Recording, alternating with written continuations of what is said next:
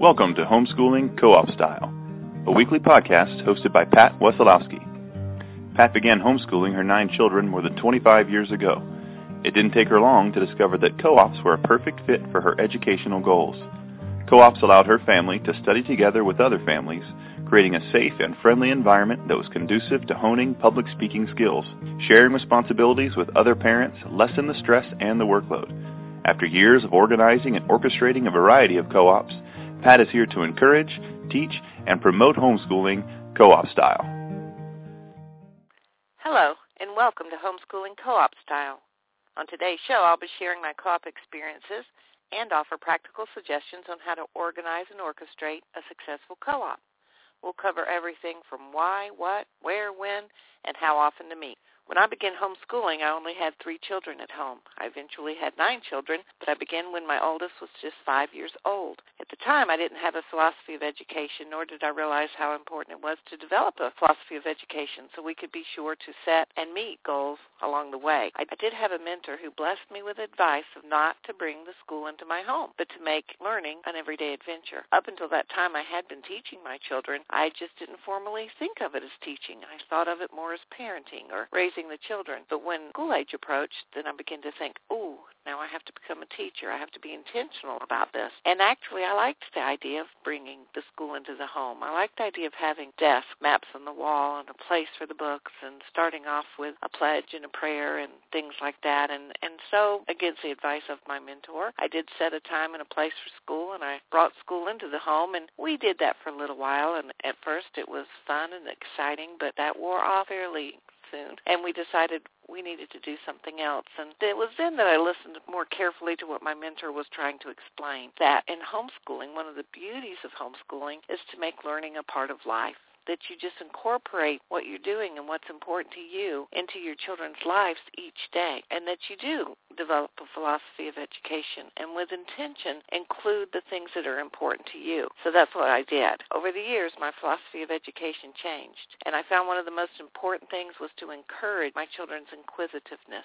What I wanted was to raise children who asked questions, who wanted to know why things worked the way they worked, who wanted to discuss truth and how to find it. And I realized a lot because of my own experience in the school I went to. It was a chew up, spit out school. We chewed up the information and we would um, spit it back out for the test. And when we passed the test, we would probably forget that information. I was not a very inquisitive child at all. I made very good grades. You could tell me what to study, and I studied it. You could tell me what I needed to know for the test, and I learned it. But I never thought to ask questions, which is kind of sad because once I began realizing how many questions there are to ask and how much information there is to learn, I began to enjoy learning much more. So now my philosophy of education includes not only encouraging the children to be curious, but teaching them how to find the information they need, teaching them to ask the right questions, teaching them to question the wrong answers, teaching them how to have discussions with children their age, children older than them, children younger than them, and adults. I also want my children to be able to articulate their beliefs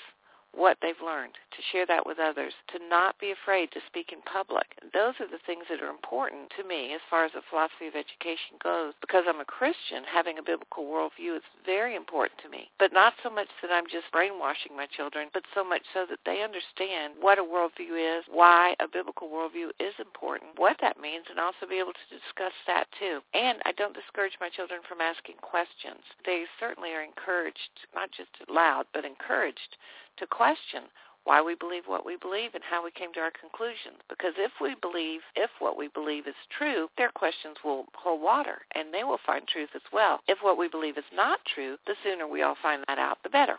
So that's basically my philosophy of education. I want to raise children who know how to think, who know how to speak, and who know how to find information. And then they'll be lifelong learners. Not only will they be lifelong learners, they'll be able to share what they learn with others and use their gifts. And if I'm successful, then I will raise children who will not only know why they believe what they believe, but they'll be able to share that with others. They'll continue to learn and and they'll be successful in whatever they endeavor the rest of their lives. My first co-op experience came about because a friend Edris invited me to join a co-op she had organized, and the study was Native Americans, Indians. At the time, we just called them Indians. Now it's not politically correct, so we say Native Americans. But the first co-op was with several families meeting together at my friend's house, and we studied different tribes of Native Americans. And the study included most of these children were young, so the study included fun things such as music and crafts and game, but the children also gave presentations about the Native Americans. And that was my first experience being with a group where children were required to be a part of the learning experience by giving presentations. Well, my children loved it. I loved it. It was a great experience, and it was one that changed my entire homeschooling experience. I've since had six more children for a total of nine, now orchestrating a co-op for my granddaughter based on the American Girl books. We need to take a break for a word from our sponsor. Many homeschooling families participate in some type of dual enrollment program, and oftentimes a student has finished one or more years of college before they even graduate high school. The ad you're about to hear is from Dr. Livesay, president of Bryan College. I've been a fan of Bryan College for years, and I'm excited about their amazing dual enrollment program. If you live near Dayton, like we do, your dual enrolled child can attend classes on campus.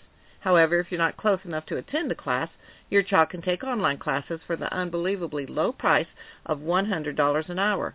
And if you're a Tennessee resident, there are dual enrollment funds available for high school students as well. You'll be hard-pressed to find a Christian college with a strong worldview emphasis that offers dual enrollment at this low price. So listen up and check it out. Hello, I'm Stephen Livesay, president of Bryan College, and I'd like to tell you about an exciting offer to assist homeschool families. Bryan seeks to provide a stimulating online environment where our students experience a deepening love for God and His truth.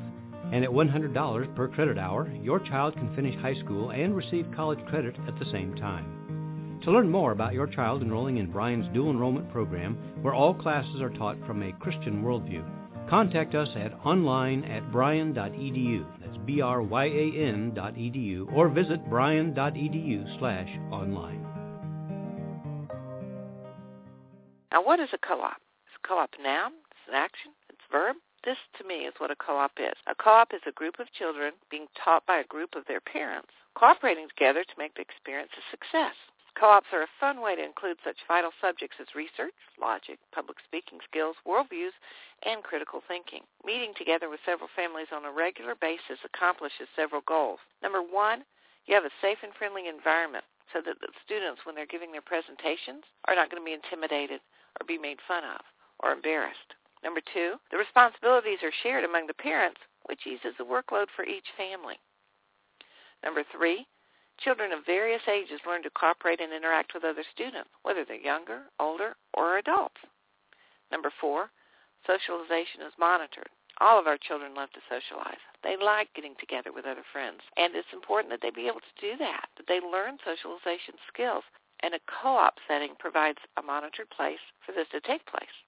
Number five, students who excel raise the bar for other students, motivating each other to higher performance standards it's nice in a co-op that the children observe the other children as they give their presentations and they notice who's boring, who's interesting, who's exciting. They notice when a student wears a costume or brings something to show or interacts with the audience. And by observing and watching, the, the bar is raised for the other students so their performance can improve on a week-by-week basis. Not only is it a safe and friendly environment, not only is the bar raised by other students, but just the fact that they have an opportunity on a weekly or biweekly basis to give a presentation helps the child develop the public speaking skills that are so important. Why do we co-op? For all those reasons and more. For the socialization factor.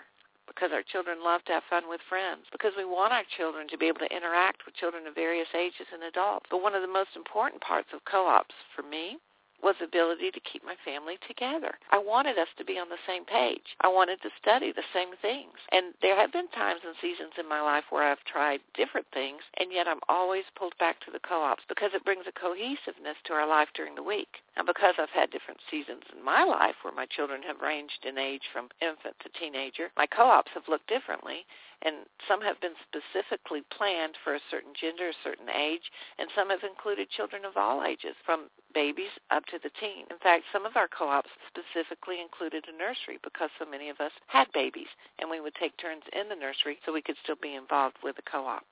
Now, when do co-ops meet? You know, one of the beauties of co-op is that you can be as flexible as you want to be. You're the one who's going to decide if you're organizing the co-op how it's best going to meet your needs, and then you can find friends who feel the same way or have the same goals, and they can join you. Our co-ops usually meet once a week. Some co-ops meet every other week. Some co-ops meet only once a month. And some co-ops even meet twice a week. You can meet as many or as few times as you want to accomplish the goals you set out. So it's really up to, to what you want to do. Our co-ops usually meet once a week, and they usually last anywhere from 8 to 12 weeks. I usually advise people to keep their first co-op to a shorter time period so that they can see if it's working, if it needs to be changed, tweaked, if families need to change.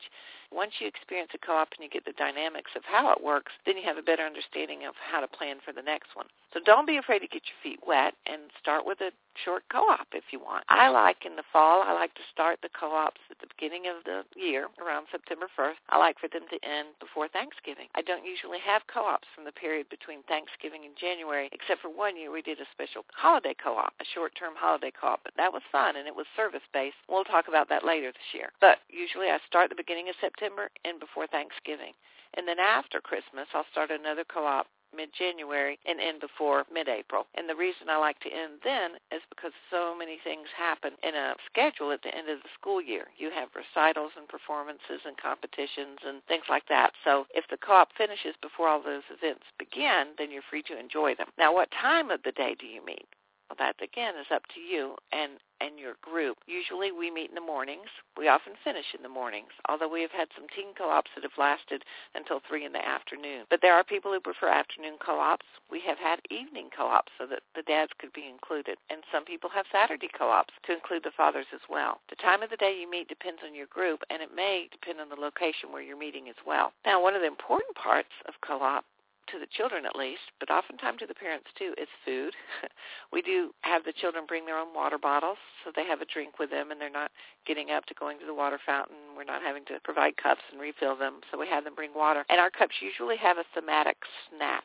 When you have a snack, that matches the theme of the co-op, then the learning continues even during snack time. When we studied geography, our snacks matched the country which we were studying.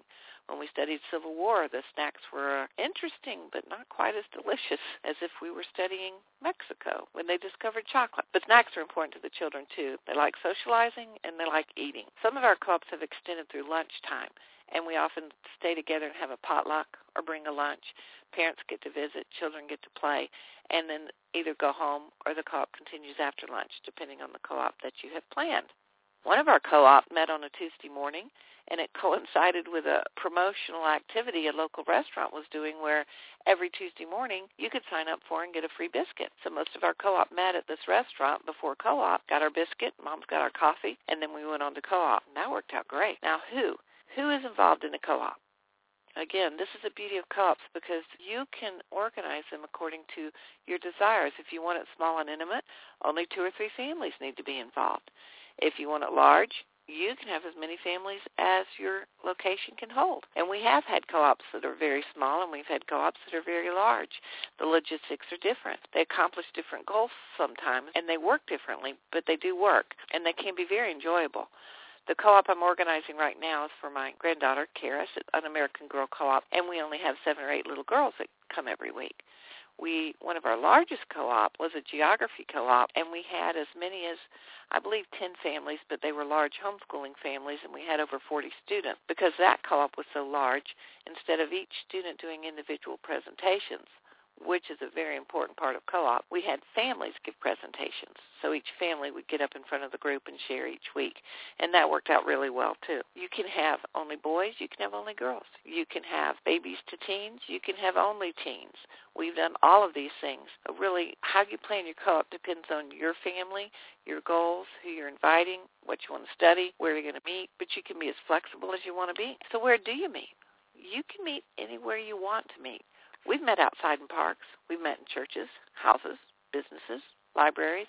You could even meet in a barn if one was available. If there's a campground near you or or a camp that has buildings and is not being used, you may be able to use the camp. The sky's the limitation on where you meet. Sometimes that's one of the largest hurdles. Right now, our co-op is meeting at the local library. There's no fee involved. We're allowed to use the room as long as we clean it up when we're done, which of course we would.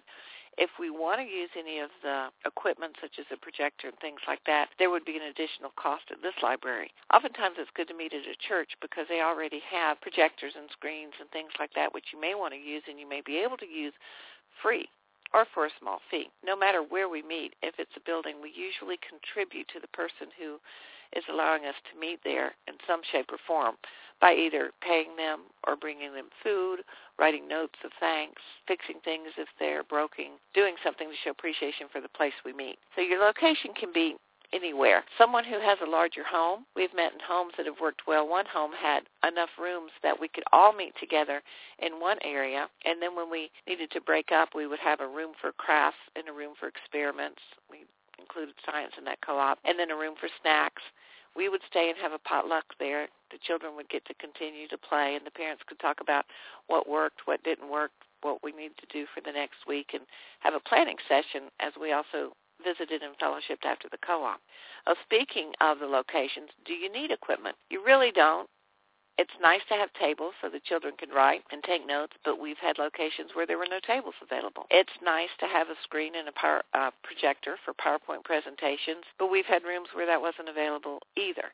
Right now, the American Girl Co-op, we simply use my laptop, and some of the children do give PowerPoint presentations on my laptop. And I have found that ordering a remote for the laptop to use with the PowerPoint presentation is a great convenience, and the remotes are not very expensive. So if you do have children who give PowerPoint presentations or you organize your co-op with a PowerPoint presentation, which is what I do, then those remote controls are very nice to have. You're not tied to being right next to the computer the entire time. You don't usually use microphones, but you can if they're available and it's actually a good skill to teach a child how to use a microphone properly. So if you have that opportunity, that could be included in your co-op too. If you're going to be showing DVDs or YouTubes or anything on a screen, then you just need to make sure you have your equipment, that it's ready, that everything works. And it's getting easier and easier for us moms to figure out how to use this equipment so that we can have access to all of these things without having to have a technician present with us. So there's ca- cables and cords for everything. One of our co-ops, we simply hooked the laptop up to a large flat screen, which someone brought in every week, and we found the right cable. We didn't find that out at first. We ordered one that didn't include it didn't include audio. So then we learned which cable to order to hook the laptop up to the monitor. But usually there's someone, some parent or child involved in the co-op who can help you figure those things out. So you don't really need equipment, but having equipment is nice to have. So you get your location and you get your families and you decide when and where you're going to meet and then you have to decide what are you going to study. Well, this is the fun part. And this is the fun part of organizing a co-op because if you're the one who's organizing the co-op, you can choose what you're going to study. Oftentimes my co-ops were based on things that interested me, things I wanted to learn and know more about. One of well, two of our favorite co-ops, one was Civil War and another was Inventions I turned into publications later because they were such fun co-ops. In fact, because my children range in age from, well, they're 18 years apart, we studied the Civil War several times. We studied inventors and inventions several times as well. So if you're organizing the co-op, you can choose to study. Study things as specific as one war, based on the Civil War, on inventions, on world history, on ten wars, on a list of tens. I'll tell you about that list in a minute. On geography, on American girls, on persuasive speaking. We've had co-ops on Seeking Truth, on the Scopes trial, on vocation and calling. Right now my son's involved in a co-op that includes a study on Constitution and economics. So the study you choose can be as narrow or as wide as you choose. It can be based on events that have already happened or on current events, or you can combine the two together. Our co-op that was based on a book of lists had to do with different subjects each week. One week it was natural disasters. Another week it was famous people. Another week it was inventions. It was a fun co-op because the variety of subjects was, was huge. And the thematic desserts, the thematic snacks were quite interesting. I remember when we studied man-made disasters, we were learning about the spaceship that exploded and the reason the spaceship exploded was because of faulty O-rings. And the day we studied that, a parent brought in donuts for the snack and talked about the O-rings. And since that time, I've never forgotten that piece of information because it was tied to the thematic snack, which makes it fun for the children as well. And we're going to be talking in future shows about subjects, how to choose them, how to plan a co-op around them. We'll get very specific for you. Meanwhile, there are guides you can use. We've written several guides. There are guides available by other people. When I first started homeschooling, oh, 27, 8 years ago, there was very few materials available to us. Mostly, we could purchase A Beka or Bob Jones textbooks. That was about it. And then thanks to Valerie Bendt, and Amanda Bennett and others, unit studies became popular. And then we could buy unit studies and use them. Unit studies are very adaptable to co-op. But the beauty, again, another beauty with co-op is you can choose a subject, and then thanks to the Internet, you have access to so many things easily at your fingertips. You can use them to organize your co-op so you can study whatever it is that's important to you. Oftentimes we have a craft or a game if younger students involved. If it's older students, we may include an experiment or a mission project, something they can do together hands-on. We also have breakout sessions in our co-op particularly as the children get older, we find it's very important that they discuss information so they learn how to discuss it, they learn how to share what they've discussed, and they can be open to listening to what other people are learning and sharing. So it, it hones their critical thinking skills, their leadership skills, their speaking skills. All those things work well when you have breakout sessions and usually in our co-ops, the groups that meet together to break out change every week or after a certain period of time so that children learn to interact with other children. And the leadership in each breakout group will change periodically too. So children will become more experienced in leading a group and in leading discussions and then in sharing with the entire group the discussion that they've had. This has been a very brief overview of the what, when, where, and how of co-op. If I didn't make it clear earlier, one thing I do want to tell you is co-op, having a group together, provides an opportunity for your children to hone their public speaking skills, and that's an opportunity that's not really available at home within your own family. It's important that they be able to stand up in front of a safe and friendly environment because later it might not be safe and friendly, but right now you want it to be, and give presentations so they become familiar with researching, writing, and sharing information with a group. When your children are really young, this can be something as simple as show and tell. They can show something they enjoy and talk about it. They can tell a little bit about themselves.